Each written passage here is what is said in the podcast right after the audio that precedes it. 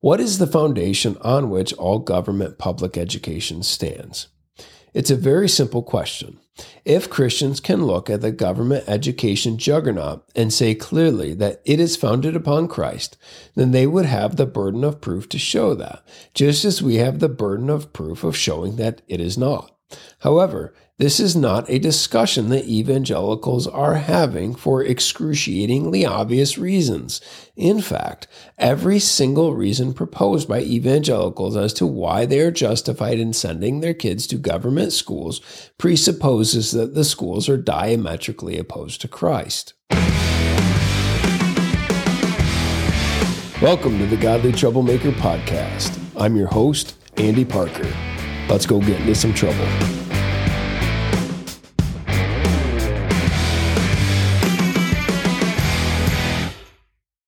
Introduction It's that time of year again, that time when everyone gets ready to send their kids off to the concentration camps.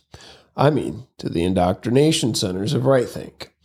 I mean, the grand halls of intellectual integrity, tolerance, and fortitude, the government schools. Given this, and given that sending their kids off on the trains, I mean the yellow school bus, is really the only thing that 90% of evangelicals have in common. It is also that time of the year when I release some episodes pissing all over those idols. Last year, we released episode 9, titled Public School. Stupid is as stupid does, which is our number one watched video, and listen to episode. And episode number 11, titled Public School Idolatry. Now, given that these two masterful works were absolutely brilliant masterclass takedowns of the public schools, one could rightly wonder why I would do any more episodes on public education. And given that I have really been working on growing in humility, I can't help but agree with them. However, this year, I wanted to do something a little bit different.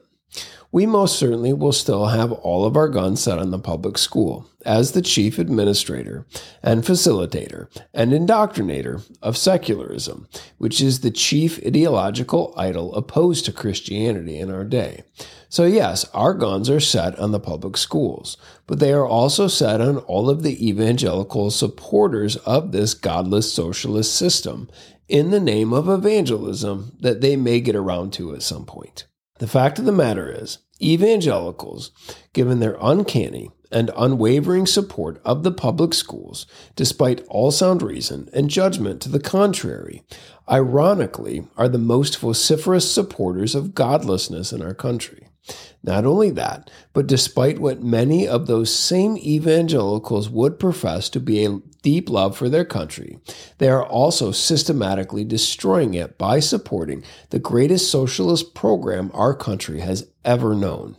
Despite all of their good intentions, which really amounts to nothing other than that, they are not only systematically tearing down with their left hand what they are trying to build with their right hand, but are spending a ridiculous amount of money in the process. However, what they are actually doing is much worse than that. In that, it's not a wash. It's not a very expensive zero sum game. No, they're actively building what they are fighting against, and they are the ones paying for it. And worse yet, they are very passionate about it. I think Ezekiel would call them terrible whores. All of this needs to be addressed and challenged constantly and without apology. However, this year we are looking for wisdom from the past in order to get us there. It's no secret to anyone that I am a fan of J. Gresham Machen, having already done seven episodes reflecting on what I believe to be his most important and influential work in Christianity and Liberalism, written in 1923. Machen raises concerns in this book regarding public education when he writes, quote, When one considers what the public schools of America in many places already are, their materialism, their discouragement of any sustained intellectual effort, their encouragement of the dangerous pseudoscientific fads of experimental psychology, one can only be appalled by the thought of a commonwealth in which there is no escape from such a soul killing system. A public school system, if it means the providing of free education for those who desire it, is a noteworthy and beneficent achievement of modern times.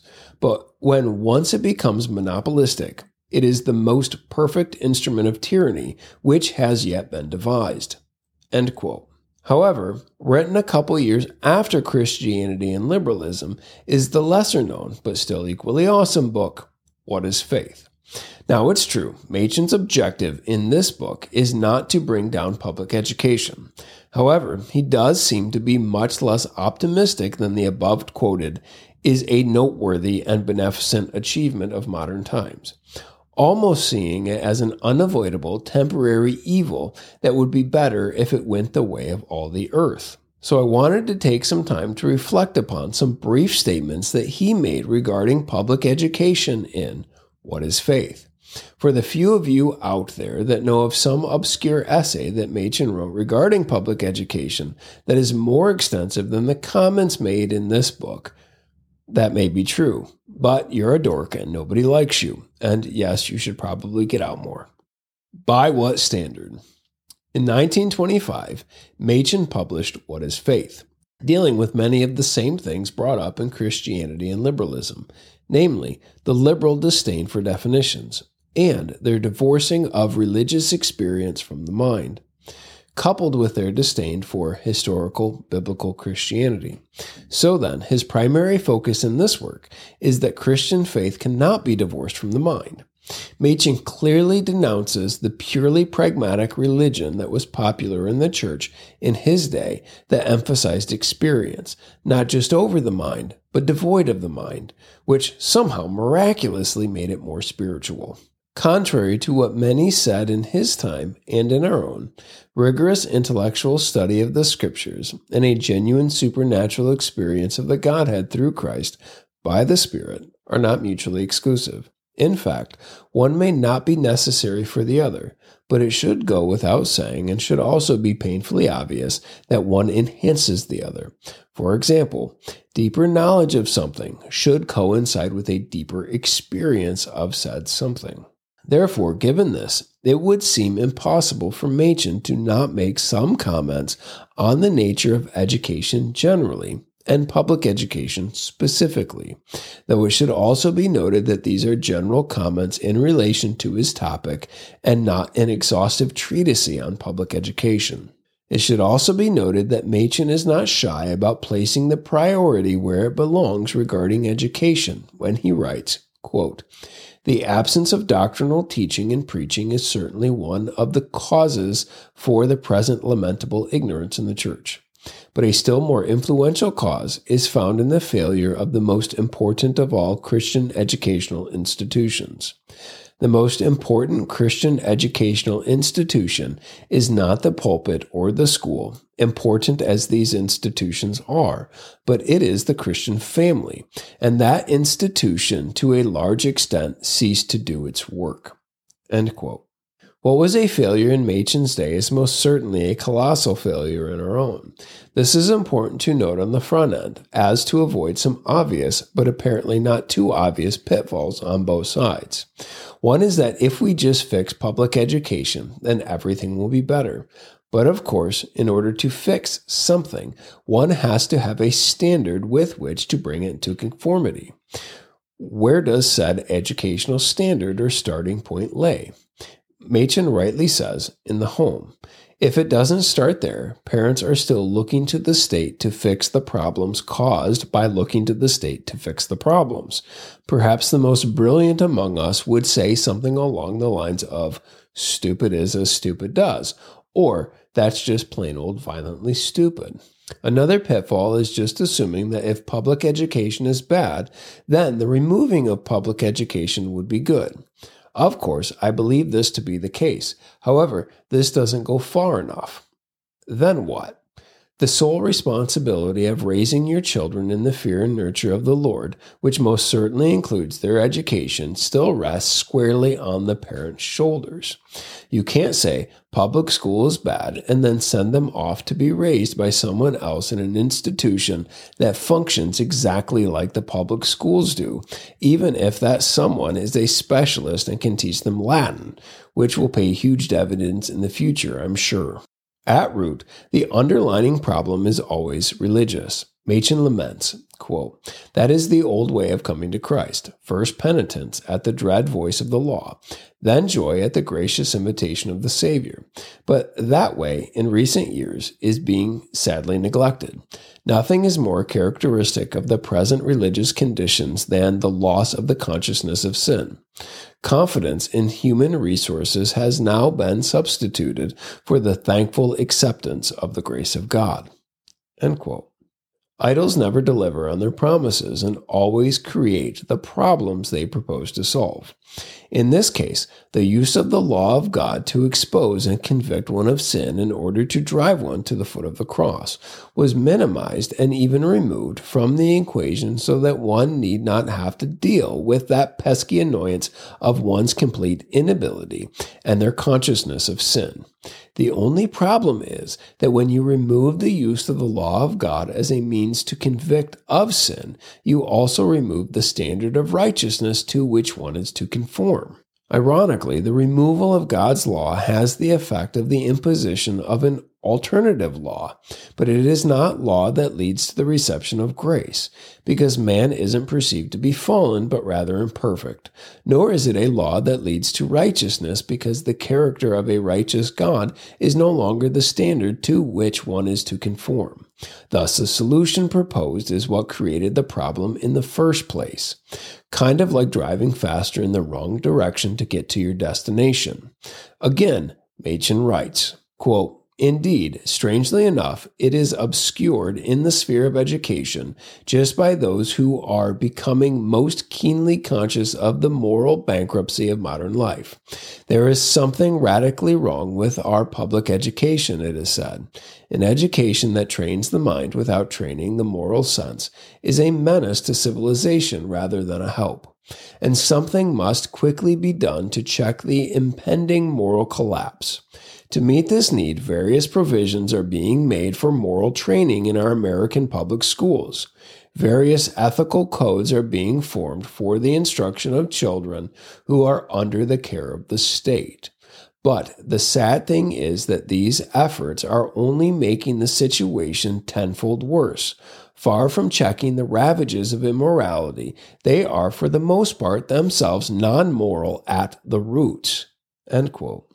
The primary target in Machen's sights regarding public education in his time was the imposition of a morality code as devised by the state. Now, most modern listeners would answer this objection with a hearty, What? Why in the world would he do that? In fact, most parents today would be quite happy with this and even see this as the end goal. If we could just get morality back into the schools, then everything would be better. But whose morality? By what standards should behavior be conformed? If you abandon God's law, which creates an impending moral collapse, why would one seek a solution in anything other than repentance? Now, don't get me wrong, I would much prefer the Stoicism being pushed in Machen's day to the prevailing insanity in our own that Machen couldn't even imagine, nor could we, 10 years ago. However, it's important to note that when you cast off all restraint and remove, Thus saith the Lord, from the equation, respectable morality will always and inevitably lead to unrespectable degeneracy. Machen dealt with a veiled anti Christian polemic that belittled the differences of all creeds, stressing the universality of the brotherhood of all men and the virtues that should be pursued and taught in schools.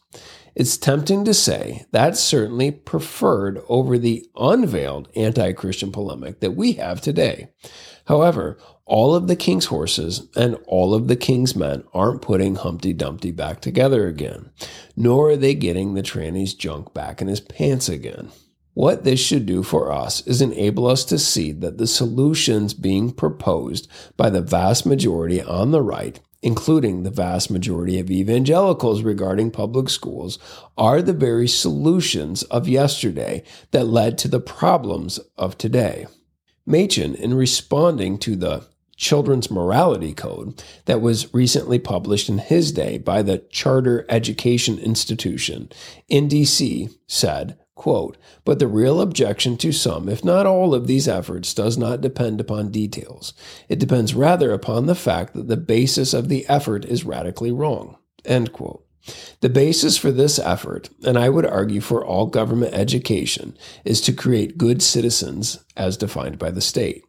Why should their morality code be taught by teachers and studied by students? Well, in order to find out what Uncle Sam thinks is right. This led Machen to ask, quote, but what of those not infrequent cases where what Uncle Sam thinks is right is what God thinks is wrong? To say to a child, do not tell a lie because you are an American, is at bottom an immoral thing. The right thing to say is, do not tell a lie because it is wrong. And I do not think that it is an unconstitutional intrusion of religion into the public schools for a teacher to say that. End quote. Again, let me just point out the obvious. When you've conceded the principle, you get all of the consequences that follow. When parents conceded that there is a neutral realm in which brute facts can be instructed apart from any reference to Christ, and that there is a universal morality apart from God's law that can be taught in the government school, they said that the government has the ability and the authority to be the interpretive grid through which these things are filtered. Or, in short, they could be as God sitting on the judgment seat. If you don't like what they are teaching or not teaching today, that doesn't much matter. You've already conceded the principle. So you can complain about it all you want, but at the end of the day, they don't care. And you can go ahead and continue to try and evangelize in the schools. They don't really care about that either because they are the ones hiring all of the teachers. By sending your kids to a government school, you are saying that they have the authority to instruct your children and to set the curriculum. They will do this in a way that is advantageous to them. In Machen's day, a Stoic morality was preferred to a Christian morality. In our day, a woke morality is preferred to a Christian morality. Either way, they will never ever teach something that opposes their authority. Paraphrasing Voddie, if you send your kids to Caesar, you shouldn't complain when they come back acting like Romans trying to make America great again without any notion of what made her great in the first place is a fool's errand, and trying to return to some form of universal morality in virtue of a bygone era in the public schools is also a fool's errand. Machen writes, and please take note that this is a rebuke of those on the left and the right.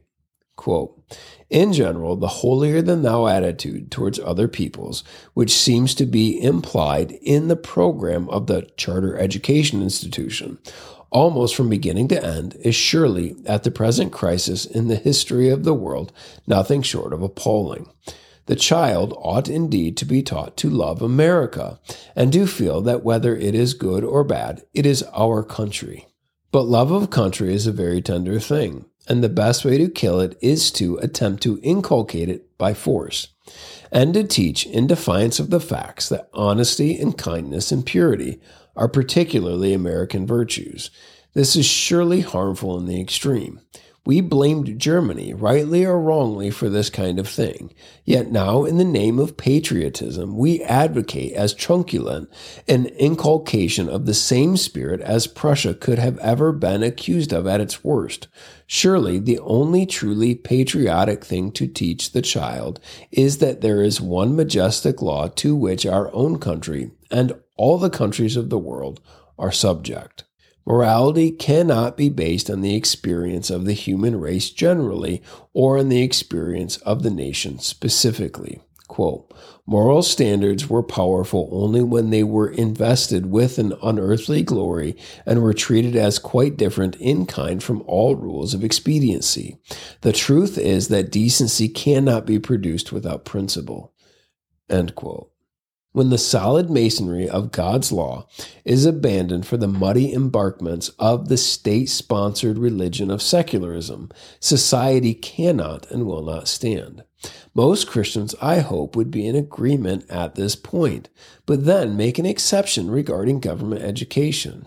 This is where the worldview rubber begins to meet the worldview road, because it actually begins to affect them in a very real experiential way.